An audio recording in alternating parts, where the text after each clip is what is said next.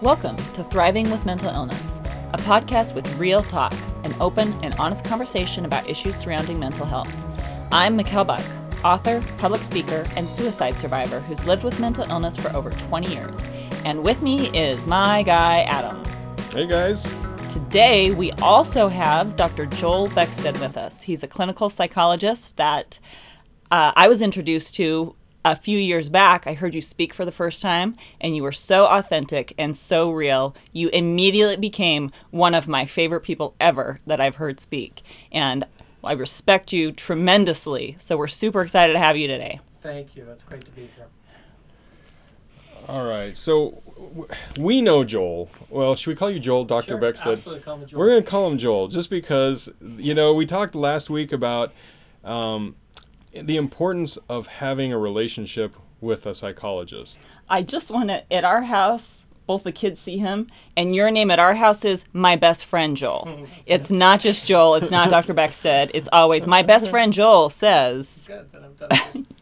So on uh, last week we talked about finding a good psychologist, and Mikkel talked about some horror stories that she had with not so good ones, and so we were talking about what you look for, and one of those is just somebody that you connect with.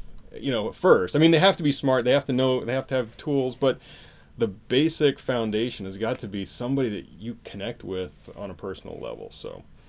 yeah, I would agree with that, Adam, like 100%. I tell my clients or patients whenever they come in to see me that the most important thing is that we have to develop a therapeutic relationship. mhm. If that therapeutic relationship isn't really forming in the first couple of sessions, I tell them that it's that it won't hurt my feelings, and I absolutely encourage them to go find somebody else that they feel like they can connect with. Mhm. a mental health therapist is more than just somebody who knows a lot of interesting information or can explain things about depression or anxiety or other mental health topics. He's really somebody that that uh, you have to have that close uh, relationship with to be able to talk about things that are really important. So that therapeutic connection or that therapeutic bond is critical. Yeah, and we talk about the importance of having a, a psychologist on your team of, of people to, to have success, and Mikkel's a big advocate for that. And so, Well, I just think it's so important that they have the knowledge and the experience. And like you've got your doctorate degree, maybe you can give us a minute to to tell us some of your experience because you need someone with as much knowledge as possible in order to help you. Yeah, I, I grew up in uh, in Meridian, Idaho. Uh, lived there for about 19 years, and then I went away to school at Brigham Young University. I would say, for the most part, my life up to that point was pretty sheltered, um, and consequently, I, th- I think in some respects, um, I probably struggled just a little bit as a psychologist early on because I hadn't had quite a lot of life experiences. Shortly after graduating college uh, with my degree in psychology, I um, my first employer was the United States Army. And when I joined the Army, I joined in June of 2001. And my first duty station was Walter Reed Army Medical Center.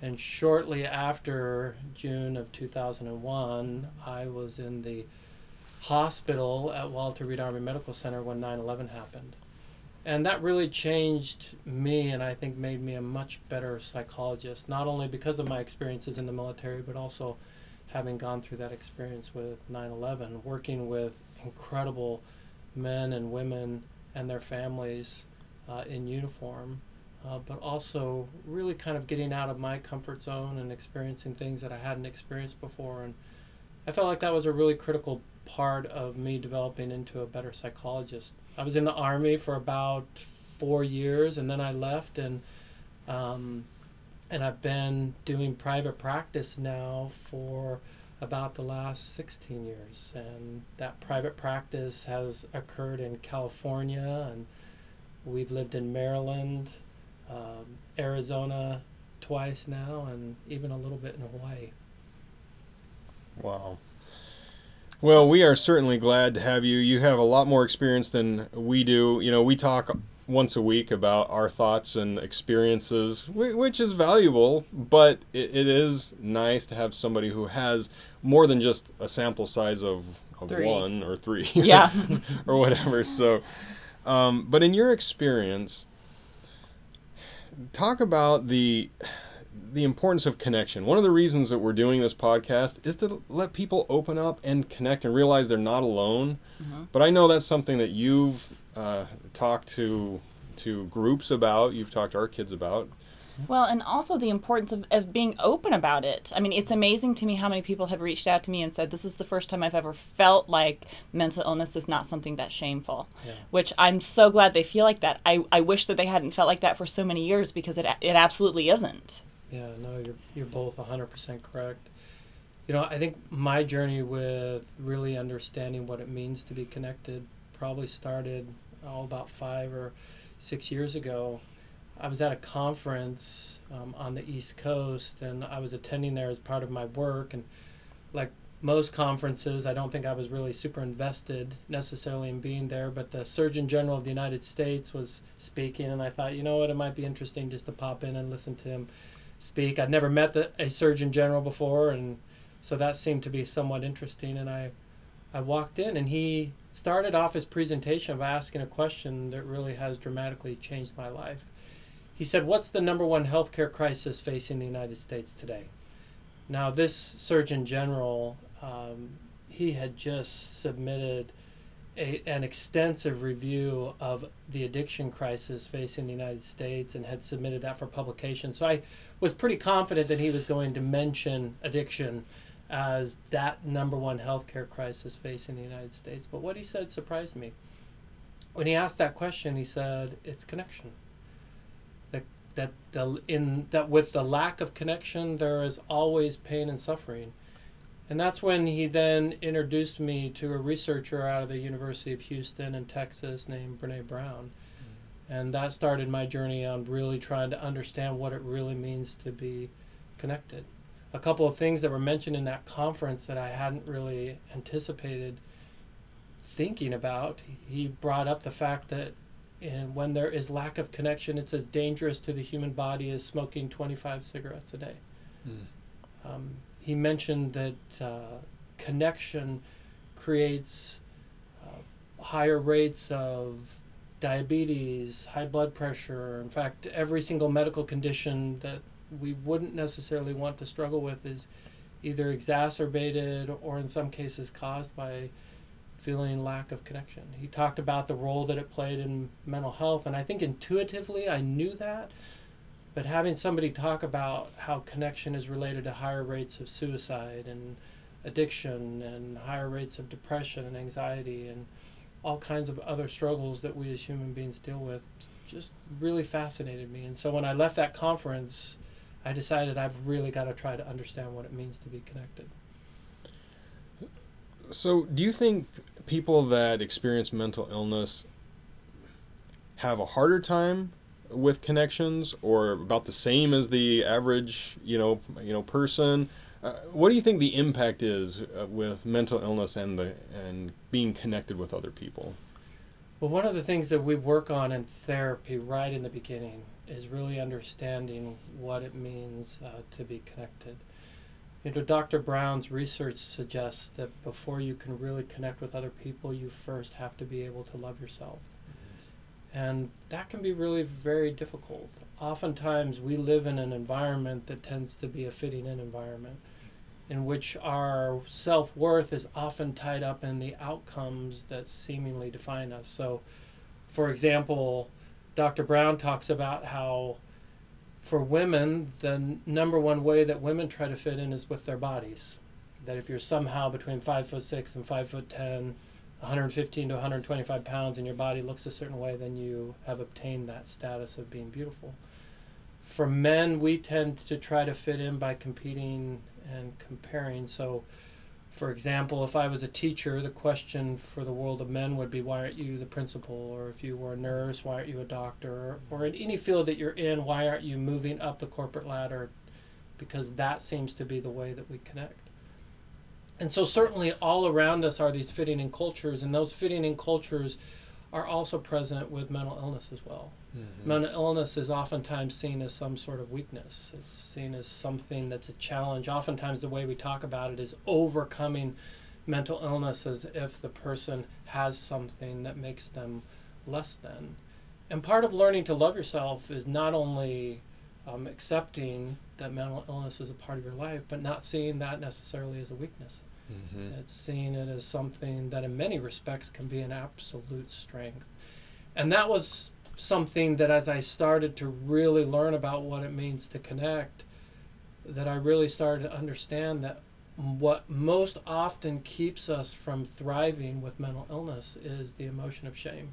Mm-hmm. That feeling that somehow or another we're less than or not enough or that we don't quite fit in into the society or the culture in which we're a part of.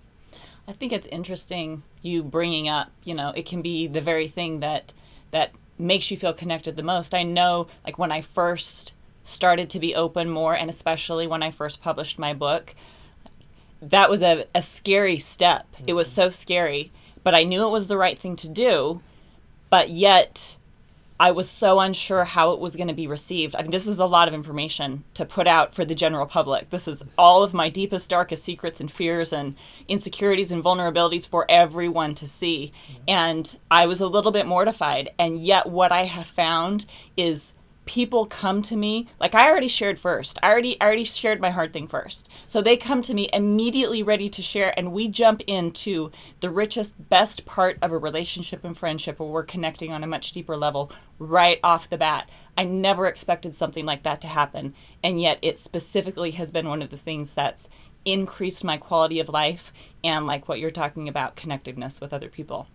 Well, just to piggyback on what you said, which was perfect, uh, C.S. Lewis, he's the author who is most famous for the Narnia series.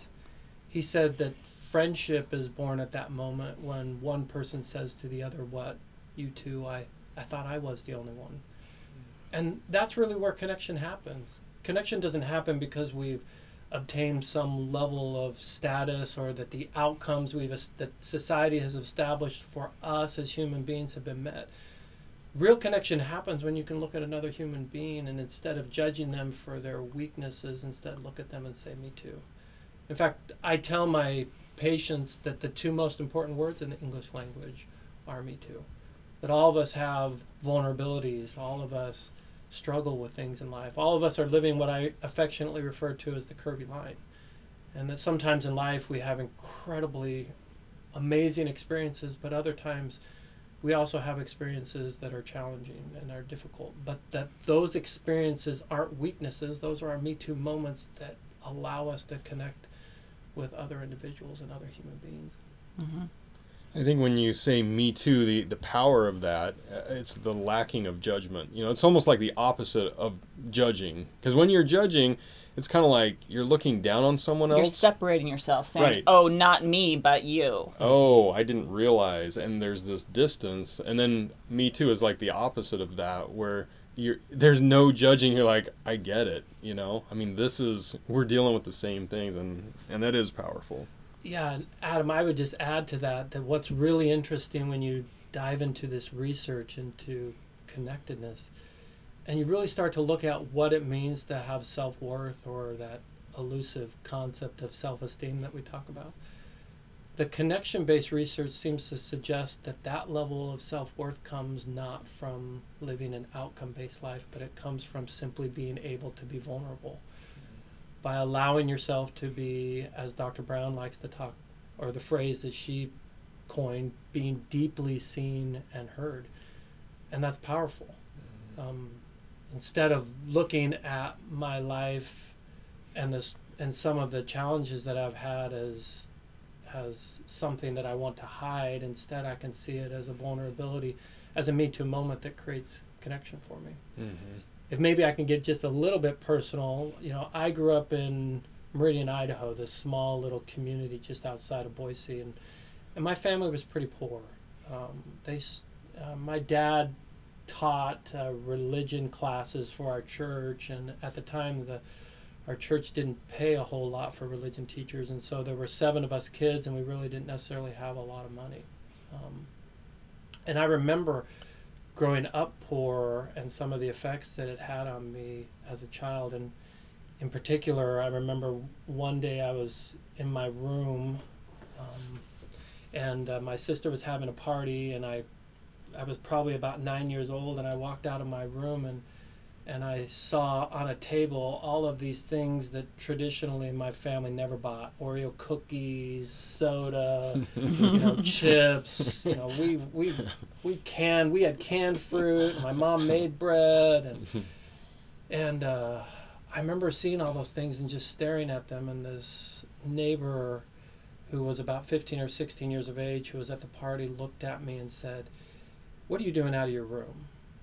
You just want our food."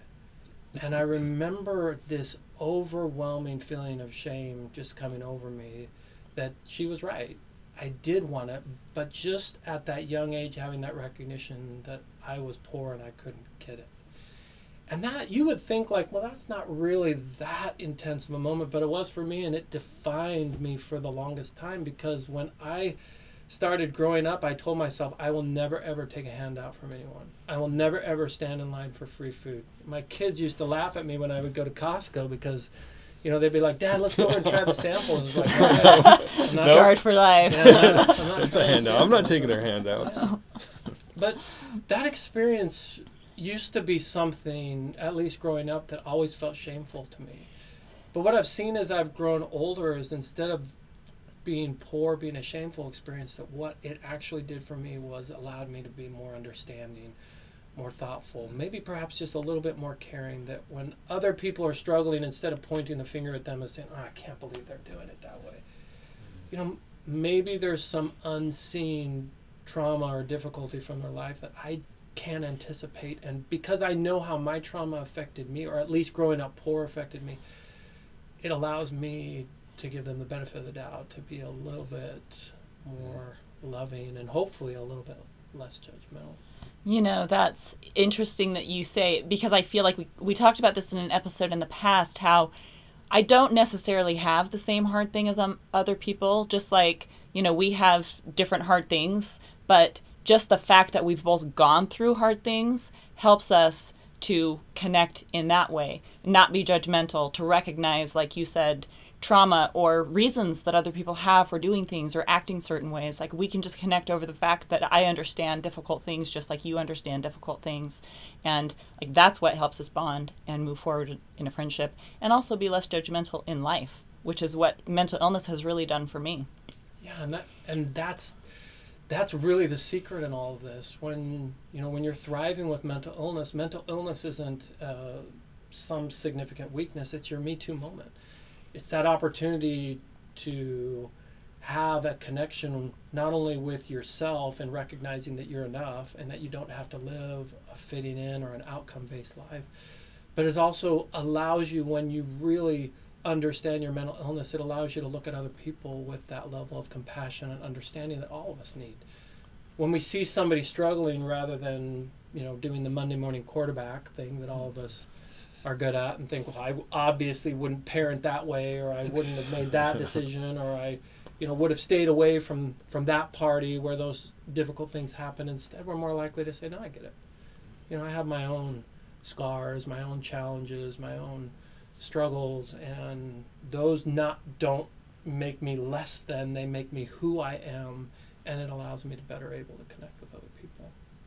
We talked about that a little bit too. Uh, parenting you know you talk about being judgmental and we talked about you know when max was growing up and he was our first and we just thought we had parenting figured out because he likes school and he he you know we didn't really have to micromanage his homework and he was easy. He was like parenting 1.0 by the time we hit the other kids we're like oh we're at a 5.0 we had no idea what we were so doing. we could we were lucky a, to make it out alive. we could have written a book on parenting you know early on. when on. we thought we knew. And now there, we would not dare to write such a book because you just realize the more life experience you get the more you realize life is complicated and everybody is doing the best they can right. under the circumstances that they're given and and most of the time we just don't understand what those circumstances are. Yeah and if we could even flip that just a little bit to understand that our those moments that the world would see as failures that those are actually our most precious valuable moments. Those aren't the oh my you know oh my gosh the bucks are horrible terrible parents. As you start to talk about your challenges with your children it allows you to be able then to connect with me. Because while i may not know exactly what it was like to be a parent I definitely know, you know, with one of our children, you know, how difficult it was for me when, you know, I was brought up in such a conservative household that I kind of had this idea of, of how life should progress. Um, and so when my oldest son, for example, decided to pursue college baseball, you know, most people would think of that as like, wow, that's an incredible experience, right? What an amazing opportunity he has. But in our culture, as uh, members of the Church of Jesus Christ of Latter day Saints, when an adolescent reaches the age of 18, the expectation is that they serve a mission. And when he decided, you know what, I'm going to go play college baseball rather than serving a mission, yeah, as a parent, you start to panic a little bit. At least I did. And, you know, I would love to say I responded with a ton of compassion and understanding, but I think I probably resorted to guilt and shame to try to get him back onto a fitting in line that I felt like was going to be best for him. And, and it was just interesting because I, I really do credit him and his courage um, in choosing to go play baseball when there was a ton of pressure on him to serve a mission for our church to really force me to look at myself and say, how do I really want to connect with my kids? Do I want to connect with my kids because they get straight A's, because they're great athletes, because they're seemingly perfect in church? Or do I want to connect with my kids because their kids feel like their dad is a safe place to talk about hey, I know the world wants me to do it this way, but I think I want to go d- down a different path? Or mm-hmm. am I a safe place for them to be able to come and talk to me about their challenges and their struggles in those places where they don't necessarily quite fit in? And, I would say, as a parent, probably I wasn't that safe place necessarily early on, but I'm trying to get there for sure. Well, and that's been something too. Like, we we had Sam on. We talked about how bumpy it was with us for a little while, but yet the things that Sam taught me as person and as a parent are things that have have increased by far the the person that I am, the care that I have, the compassion that I can show because I learned it from him, you know. Mm-hmm. And now like how lucky am I to have had that experience with Sam and Ella definitely benefited from from the things we learned with Sam as well and hopefully, you know, everyone we come in contact with because now I'm a changed person for the better. Yeah, I think 100% because, and I can relate to that in the sense that with our oldest child, um, when he decided to pursue a different path, um, what that taught me was that, you know, this concept of what we call daring greatly, which is what we really want for our kids. You know, Dr. Brown talks about this idea. She she quotes this, um, and I'll probably butcher this, although I have somewhat of it memorized, she quotes this talk from President Theodore Roosevelt when he gave a speech called The Man in the Arena. And President Roosevelt said something along the lines he said it's not the critic who counts, it's not the man who points where the points out where the wise man stumbled or where the doer of deeds could have done them different. The credit belongs to the man who is actually in the arena. And I looked at that with my oldest child and I realized yeah, you know, maybe he's not pursuing his life exactly the way I would have wanted him to so that I could potentially fit in in my church. But he's daring greatly. He's in the arena and he's living life and he's choosing a path for himself that is filled with experiences and will be filled with incredible highs, I'm sure, and some challenging struggles. But what I want for my kids more than anything is not to fear life, but to realize that the real game is in the arena of life that mm-hmm. that those of us who seemingly sit in the stands and point out where you know the doer of deeds or where the wise man could have done them better you know it's us who are disconnected the real connected people who are in the arena and are daring greatly and that's what i love about your kids is that they're thriving not because their life is perfect but because they're learning how to dare greatly which you know if we can even share a little bit about Ella just walking in here, right? She's leaving in two days mm-hmm. to go on an amazing journey to Utah, right? And that's an awesome experience at age 17 where she's going to dare greatly in Utah in a place that's away from her parents with new experiences and everything. I think it's fantastic. Well, and we've we've talked about um, you know, sometimes we have expectations, and you brought this up. You know, as parents, I think we always have the path that we want for our children, and I, I think that the thing that my children have taught me is that that doesn't matter. You know, it's not about me and what my expectations or what my path to success looks like.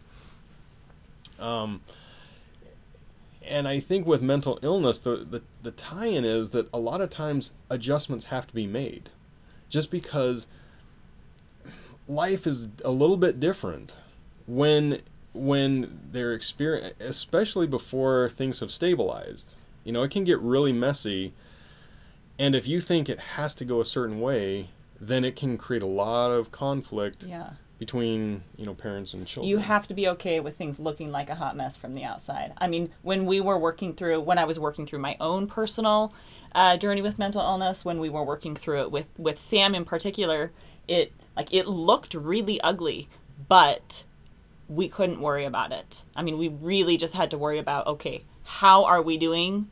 How is Sam doing? How am I doing? And like that's what we had to focus on. We couldn't worry about what it looked like from the outside, and I think it's important. You know, you talk about not worrying about. You know, we want to fit in, but in some ways, like we have to just we can't worry about it. We have to take care of number one, making sure we're doing the things we need to be healthy and strong and happy and, and supportive and loving to each other. So, you know, it looked ugly with Sam, but now I look at where he's at right now, and he would never be at this amazing place he's at right now if we hadn't gone through the ugly part. Yeah, I, I think one of the the hardest thing for for parents and and individuals that um, are watching a loved one or a child who maybe has depression or anxiety or other or some other form of of um, mental illness is I think the hardest thing is to remove shame from the equation. And shame is the emotion that it shows up, it says not enough. And I think parents feel like can feel like when you have a child who maybe is working through depression or anxiety, it can oftentimes feel like, well, I'm not a good enough parent. Or that child who's struggling with depression feeling like, you know, there's something wrong with me. Why am I not enough? And once you remove shame from the equation, right, and shame is that emotion oftentimes that pulls us back towards fitting in and wanting life to be perfect.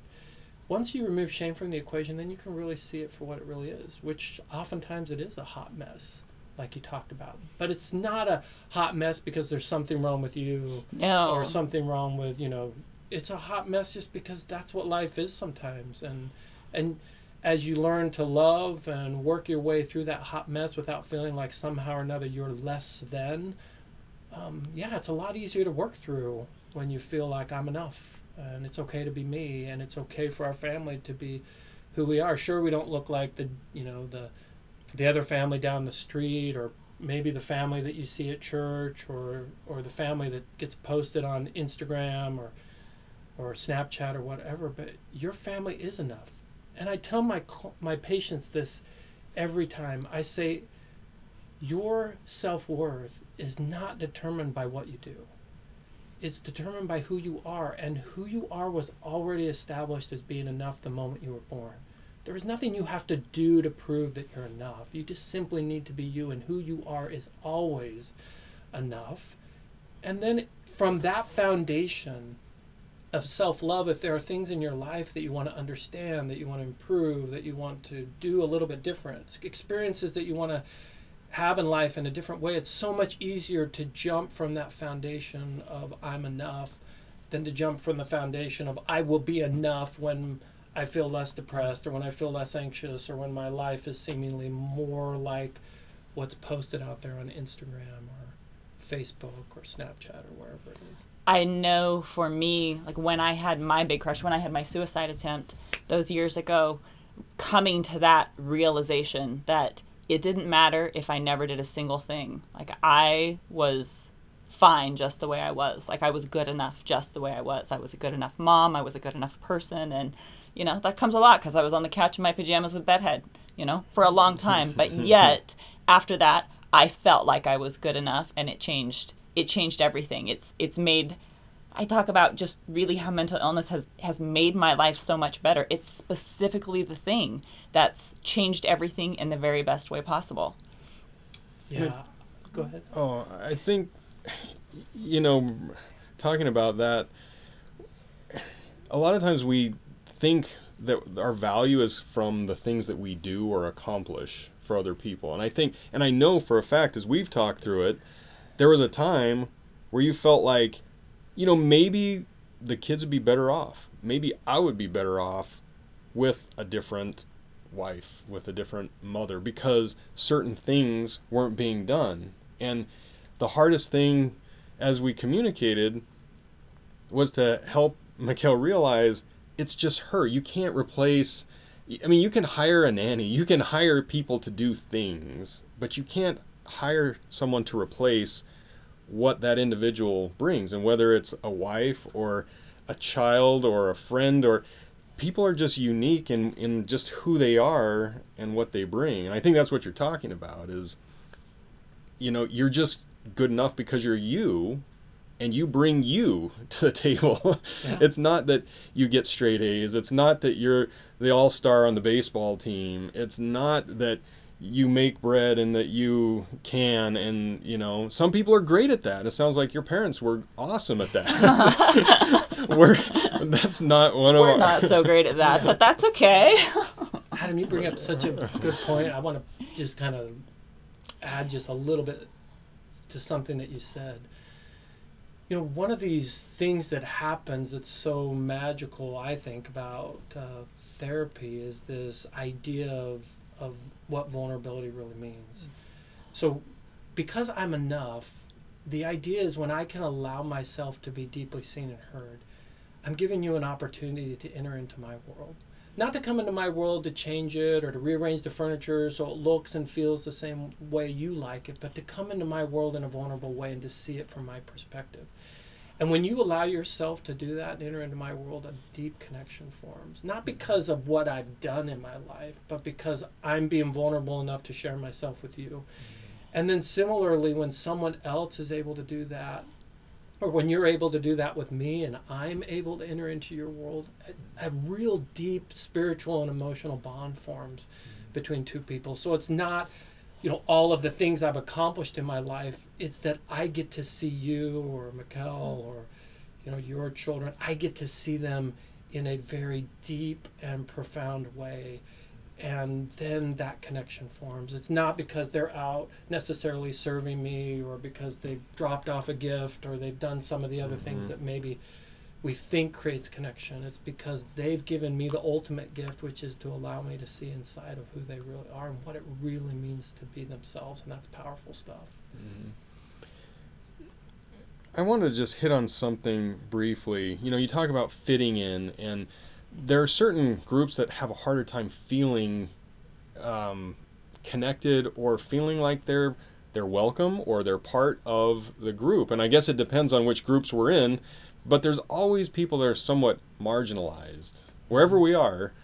Um, and the fascinating thing is, it, just depends on your group which ones are marginalized. But whatever group we're in, there's always people on the outskirts um, that I think are more vulnerable to feeling disconnected. And I don't know, can you talk a little bit about what you've seen and experienced and, and the challenges that that brings? Yeah, I mean, that's a great question. And the the first thing that I would say to that is I, I touched on this just a little bit earlier. I think because there is such a unfortunate negative stigma around mental illness in our culture, uh, that sometimes people, when they start to struggle with maybe depression, and even when I use that word struggle, part of my brain just starts lighting up because that's not really the word I want to use because struggle implies, again, that somehow or another that's a weakness. But I would say as people start to experience depression in their lives, it can be so debilitating because it can feel like they're so alone, or if they talk about it, that other people will view them as being weak. Because our culture really, our fitting in culture that we live in, really is a culture of doing things, of accomplishing things, and that when you accomplish something, you are then acknowledged as being amazing for it, whether it's with ribbons or trophies or more money or whatever it is and so yeah i think definitely because we struggle as a society being able to have really me too conversations around uh, mental health around depression, anxiety, bipolar, or whatever it might be, uh, that people do feel marginalized. Um, and they feel like they're not enough. And I will tell you, to be quite honest, the number one emotion that creates the most difficulty when as a therapist for me is absolutely shame. Mm-hmm. you know i've seen sadness because of a loss of a relationship show up. I can work with that person to help them work through that relationship and to be able to have a life worth living you know having lost a relationship or maybe having lost a loved one but it's really hard for me to work through sadness when the person believes that the result of that relationship was because they as a person are not enough. Mm-hmm. Or that the reason why that relationship broke up is because they're not worthy of love and connection and belonging. That's incredibly painful. And that's another level that takes sadness and almost is the cesspool in which sadness thrives and turns into really difficult and painful things for people to have to work through. Mm. If there was just one simple thing that I would say to kind of to help people um, understand would be to avoid shame at all costs.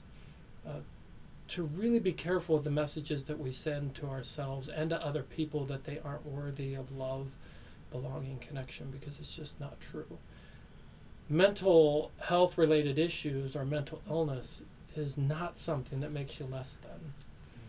It's something that makes you who you are. And eventually, it's going to be something that's going to allow you to connect more deeply and in a more loving way with people around you. But yeah, it can be painful when you're in the midst of this and the society in general looks at mental illness as something that you should just be able to pull yourself up by the bootstraps and try a little harder and just wake up in the morning and jump out of bed and do stuff and choose and to be happy. Choose to be happy and trivialize it instead of saying perhaps the two most powerful words, which is me too. All of us know what it feels like to be sad. All of us know what it feels like to have fear. All of us know what it feels like to be disconnected and experience shame or guilt or anger. We all know that intuitively. But we're so quick to judge people when that shame or when that sadness goes into depression or when that fear starts to go into an anxiety disorder as though we have no ability as human beings to be able to comprehend what that feels like. We know. We all know. And we just need to pause and take a step back and be more willing to say, me too, and get in touch with our moments of shame or our moments of sadness, our moments of guilt and fear and then it creates an environment in which people can connect. And when people when we get rid of shame now people can begin to thrive. Now people can begin to work through how to learn to love their emotions instead of having you know a hate relationship with feelings of fear and sadness and guilt and shame and those types of things. So would you i know this might be hard but do you think shame is comes from within internal or external or a combination of both factors?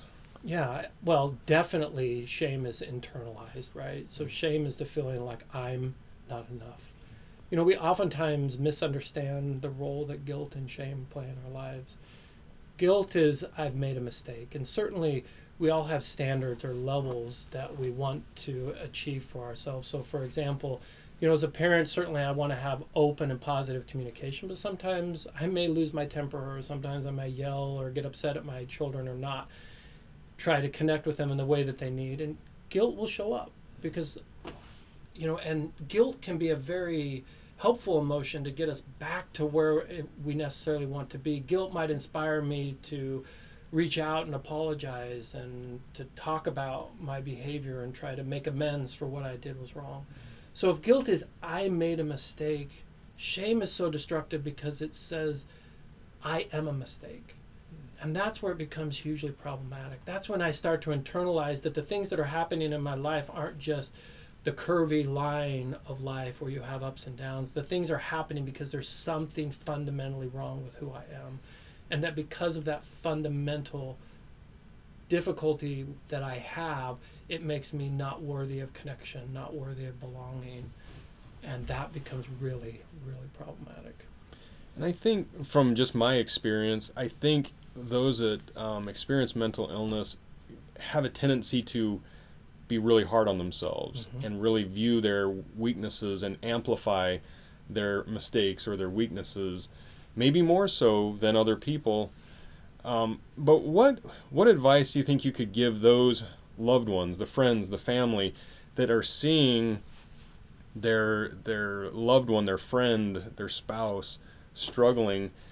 What can we do to help help them feel like they're enough? Help them feel like they're they're they're good enough and, and, and I know it's a it's a struggle. Um, but you have any thoughts on that? Yeah, two words, uh, two words for those parents or friends or or loved ones, and those two words are me too, mm-hmm. in the sense that when an individual is struggling with depression or anxiety or or bipolar disorder, we all have those moments in our lives where we have felt some level of struggle, of challenge, of weakness, or whatever it might be. And and more often what people need to hear instead of this is how you got to fix it or this is how you got to do it better, they just need to simply hear um, me too. You know, uh, getting just a little bit personal, um, you know, my my oldest brother, he's he's an executive at Amazon. He's super successful. Um, we always joke around, you know, that he makes more money than all the rest of us combined. you know, he gets to hang out with, uh, you know, with Bezos and that whole thing in Seattle. My next two sisters were valedictorians at their high school and valedictorians um, in their at their college. And my brother's a professor at North Carolina State University. He's the one of the country's foremost experts on turkey vaccinations. I know most of us are thinking, how is that even a thing? But it is a thing. And then came child number five, which was me. You know, I hated school. And uh, my brothers were Eagle Scouts at age 13. I hated Scouts. Um, you know, when I would show up to class, I think teachers had the impression like, here comes another one of the Beckstead kids. And I wasn't super interested in that. Um, I was interested in sports. And I just remember as a young child, I remember my cousin coming to visit me from Nebraska, and we were he was telling me about some of, you know, tell me about his family and some of the challenges that he had in his family, and I remember him saying to me, "So who's the black sheep of your family?" and I remember pausing for a second and thinking about that. I remember saying, "Well, I think it's me." Because I honestly felt like I was the black sheep of the family because I didn't necessarily fit in. So I think if I were to say, you know, what family members can do is instead of trying to fix the person, really try hard to get in touch with your own Me Too moments. You know, those moments in your life where you didn't quite feel like you were enough. And as you start to share those experiences, they can be powerful. I, when I go around and I talk about connection, one of the things that parents will often bring up to me, they'll say, they'll say, Joel, I'm afraid that if I share my Me Too moments with my children, that it's going to be encouraging them to do things that I don't want them to do. You know, that they'll be like, well, mom did that or dad did that, you know, so that means that I can do that. And that they'll use it as ammunition against me. Like, well, mom, you can't get mad at me because, you know, you were doing that in high school. Can I just simply dispel that notion that that is totally not true? I have never ever had an experience in my over 20 years of being a therapist that when a parent has opened up in a Me Too moment that a child has used that as ammunition. What I have seen is that I've seen a child for the first time in many instances feel like, you know what, I'm enough because mom or dad or whoever the loved one is understands me. And maybe they don't understand perfectly what it is I'm going through, but at least they understand the emotion or understand that sometimes life isn't necessarily perfect or fitting in. So yeah, me too. Being able to share those experiences. Um, I'll just add one other thing to it. My, you know, hopefully, um, my uh, middle child won't be listening to this podcast. when he just a couple of years ago, he uh, he wanted a Mustang, and he pulled me aside and he said, "Dad, I found this Mustang. We should get it." and it was a yellow Mustang, old school. I think in the '60s. I can't remember what year it was. It was a beautiful car, and I said, I said to him, I said, yeah, I said that's awesome. We should get that. But here's the thing: if we get that, we're going to have to pull money out of your college fund because we set aside a certain amount of money for you to be able to go to college. And he said, well, you got a car for, you know, his older brother when he went to college. And I said, yeah, we did, but you know, he had a baseball scholarship and an academic scholarship, so his school was all paid for. And then I could just see him think about it for just a second. And then he said to me, he said, "You know, Dad, I just totally feel like shit." And I said, "I said why?" He said, "Because Seth has his school paid for, and Morgan, our younger daughter, you know, is a an accomplished pianist, and he goes, she will have her school paid for. He goes, I'm the only one who won't." And you know that story that I just got telling, got done telling about my older siblings. That's what I told him rather than telling him, "Hey, Adam, you need to try a little bit harder in school, or you need to study a little bit more, and you can have all these things over here," I just said, "Hey, buddy, this was my experience growing up. Me too, right?" And that's what people need to hear. We all know what it's like. We just got to get out of this this Instagram, Snapchat, mm-hmm. Facebook, you know, where l- our lives are seemingly perfect, perfect, and get into what it really means to be us as individuals and how to share those experiences with our children. You know, because certainly, you know, using my middle child, certainly I'm sure at that time, maybe there was some sadness there. Maybe even that sadness was a little bit of depression or certainly some anxiety about his future. And I was grateful that the thought that came into my head was to share those experiences rather than to shame him into trying to be like his older brother or be like his young sister. You know, oh, Go ahead. I was gonna say, you know, I have a personal experience with this because um, one day Ella came home After meeting with her best friend Joel. after, and she wanted to talk to me about. I can't remember how she phrased it, but she wanted to know something like really, really difficult or a failure I had or something along those lines. And she wanted to go and, you know, go into a separate room and I was like, "Wow, this is what's going on here." And and she just wanted to sit and and hear cuz she was going through some hard things and her perception of me was that I'd never experienced any hard things, you know? And I think as maybe especially as a dad, you you you want your kids to feel like things are stable, you have things under control. It's Yeah. it's fine. You want to be the rock. You know, you want to make sure that they know that that you got this. And so, I don't know if intentionally or otherwise, but a lot of things I didn't share with the kids. And and I remember thinking in the moment as she's asking me face to face um, to share a failure of that I had in life. And I remember thinking about it, and then I remember opening up and sharing something that I hadn't shared with very many people, and probably my worst failure in life. You know, nobody likes to talk about those things. And I remember talking to her about it, and she was just, um, it was comforting to her, which I thought it would be distressing, but it, it you're you're exactly right. It created a connection, and instead of her feeling like, oh no, maybe my dad's not perfect, but maybe I'm a lot like my dad, which is is different. And, and I think parents we, we don't understand the importance of what you're talking about. Me too.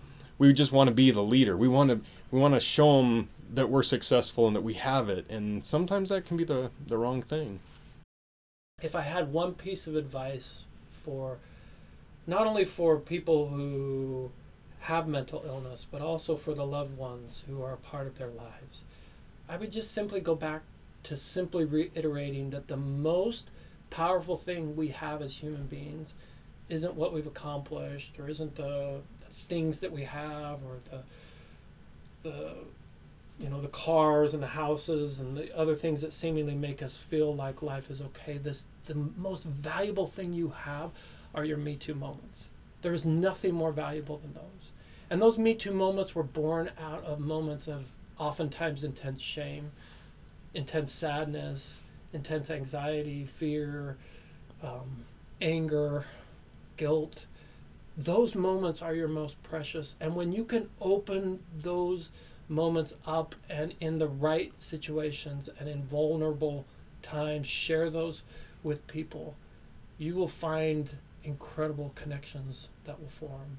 You will find that it'll facilitate and make it a easier way for people to be able to discover what they need to do in order to thrive with mental illness. You'll create an environment of love and connection. Mm-hmm. And that will happen not because of being a perfect parent, but because you yourself had incredible Me Too moments mm-hmm. throughout your life. And so that would be, I hope, the message that gets out there to people that we're, we're all enough and it's okay to be us. It's okay to be me. And those struggles I had as a child that that I dealt with, and even different struggles I had growing up through adulthood, don't make me less than. They make me who I am, and they make me better able to connect with other people. They make me a better psychologist.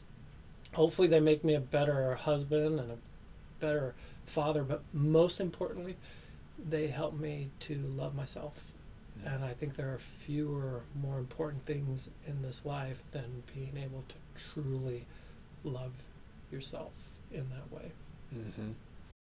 I've seen that with our kids. You've you've been meeting with our kids for quite some time now, and the personal growth that I've seen in them, the confidence that I've seen in them, their their comfort level with themselves and the way they feel about themselves, it's it's been an amazing transformation to watch and we're just so appreciative of the knowledge that you shared with them and what you've done for them and consequently for our family. So thank you so much for everything that you've done and everything you shared today.